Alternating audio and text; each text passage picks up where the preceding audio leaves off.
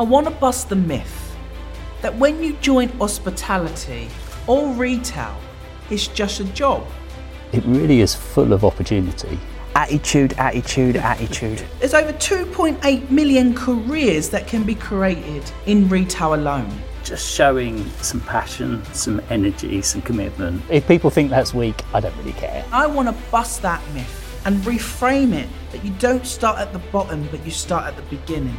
Sometimes you have to make really tough decisions. It's not your boss that promotes you in retail, it's your team. I invited my friend Fraser Longden and the COO of Wickes over to my house to share why retail can be a career.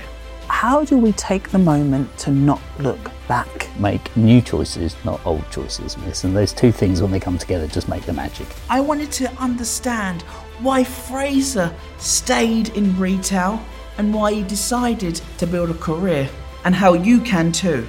Asking what the other person sees. They ask me the question who do you listen to the most in the world? Hi Fraser, how are you? I'm super good, thanks, Jack. Well, Yeah, thank you for good. thank you for popping over just for a chat Oh. about all things young people, the world of work, Mm-hmm. retail. So, should you tell me a little bit about your background, who you are, what do you do? Yeah, sure. Yeah, so I'm Fraser. I'm a. Uh, my job title is COO at Wickes. I mean, that means something different everywhere you go, doesn't it? But it means I look after the stores. So, do you want to tell me a little bit about how and why retail can be a career? You know, for people who are good at working with other people, you know, care about people, whether that be the customers or the colleagues in the business, there really is, it really is full of opportunity. You know, built their career over time just by doing what's right for the customer and what's right for the people in the business. And those two things, when they come together, just make the magic in retail. For those who want to get a career in retail, how should they go about doing that? just showing some passion, some energy, some commitment, and genuinely, and I keep saying this, but you know, finding a way to really help customers and help people around you. I mean, the, the thing in retail, and this might be true in other businesses, but it's really true in retail, is it's not your boss that promotes you in retail; it's your team. What does that mean? You, you, your boss doesn't promote you, your team does. Well, so what I often see in, in, in, in business and in retail in particular is people just desperately trying to impress their boss because if they think if they do that, they're going to get a promotion. So their whole focus is on their boss, right? But actually, the results in retail come from the people around you.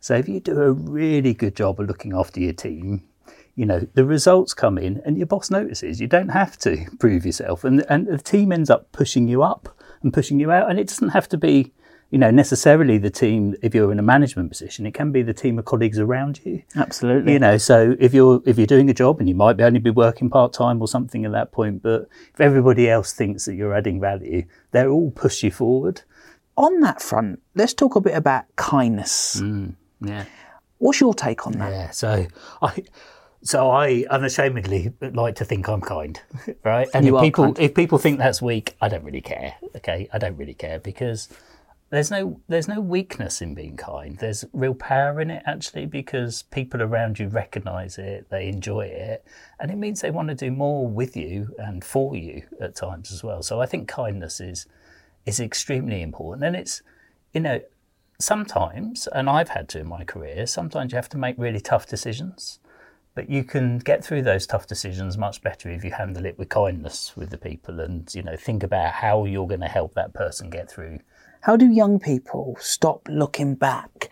What have could have been, or that young person who I just see on Instagram with a jet? And how do we take the moment to not look back? Regret, I think, can be just a bit debilitating. It can just slow you down and, uh, and you never know actually. You know, you end up creating a false reality of what might have been if you if you'd done something different. Absolutely. You never know. What you do know is where you are right now is where your choices so far have led you to. So if you want to be somewhere different, make new choices, not old choices, would be my sense. Make new choices, not old choices.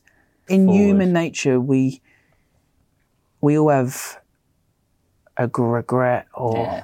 Yeah. Or something, don't we? Yeah. So And some bounce back quicker. you know, in life, I think there's three three important things for us all. You know, there's our health, our friends and family relationships, and our work. And all three of them need the same amount of attention because most of us can cope if one of them's out of kilter. So if work's a bit tough for a while, but your friends and family relationships are good and your health is good, you can get through it. If you know if your health's you've got some health challenges, but you've got a strong family support and work, you can get through it. But it's very hard when two of those get out of kilter. You know, one of the things I remember someone saying this to me years ago when they're saying, you know, they asked me the question, who do you listen to the most in the world?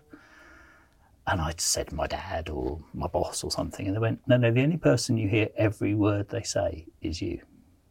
So be careful what you say about yourself, either out loud wow. or or even in your head, because you're the only person who hears all of that. Every single word is you. And so if you say nice things about Who yourself, you, yeah, like you that. are likely to hear nice things about yourself more. On our, on our conversation that we had, um, me and you, you talked about the beach ball. Mm, yeah, yeah. And the two sides mm. of the beach ball. Do you want to share a little bit yeah, about that? Yeah, sure, yeah. So, so if you imagine, so we're in a room here, aren't we, Jack? So if you imagine there was a beach ball which filled the whole room, yeah, and this is what I see happen in life so often, and more so in, in recent times, actually. You know, and you've got one person at one side of the beach ball and one person at the other side. Then, you know, one person is only going to see a green segment and the other person's only going to see a red segment. So their point of view, you know, and it's an analogy for every experience they've had in their life and um, the things that they've done and the way the world reacts to them. You know, they see the world as green. Someone else sees the world as red. And, you know, what happens too often, in my view at the moment, is people then just fight each other that they're right. You know, it's definitely red. I can see it clearly, it's red. You're wrong, it's red. And someone on the other side is equally as certain it's green. you know, and sometimes I think some of the social media echo chambers and stuff reinforce their view. You know, yes, it's red. You know, yes, it's green. Um, but actually, the only way you really get to understand the full picture is by asking what the other person sees. You know, asking why, and then eventually getting around the beach ball together. You know, seeing their view and their perspective, because that's when you realise it's actually lots of multicolour segments. It's not actually one colour of this ball, even though it looks like that to you at the moment. And the most important important question yeah what is your duvet flip? Yeah, yeah. What gets you out of bed in the morning to flip that duvet and get up every yeah. morning? For me, the duvet flip for me is getting out there, working with people, and it's changed a bit over time. Actually, you know, it's more now about helping people to be the best version of themselves, whereas before it was about teamwork and, and that sort of thing. And I just, on that note, I just want to say thank you for being kind, for being a friend of mine for mentoring young people in our community and giving your time today to share some knowledge, but most importantly, with a smile hmm. and positivity and, and attitude, attitude, attitude. yeah. Thanks, Fraser. Thanks, Jack. Thank you.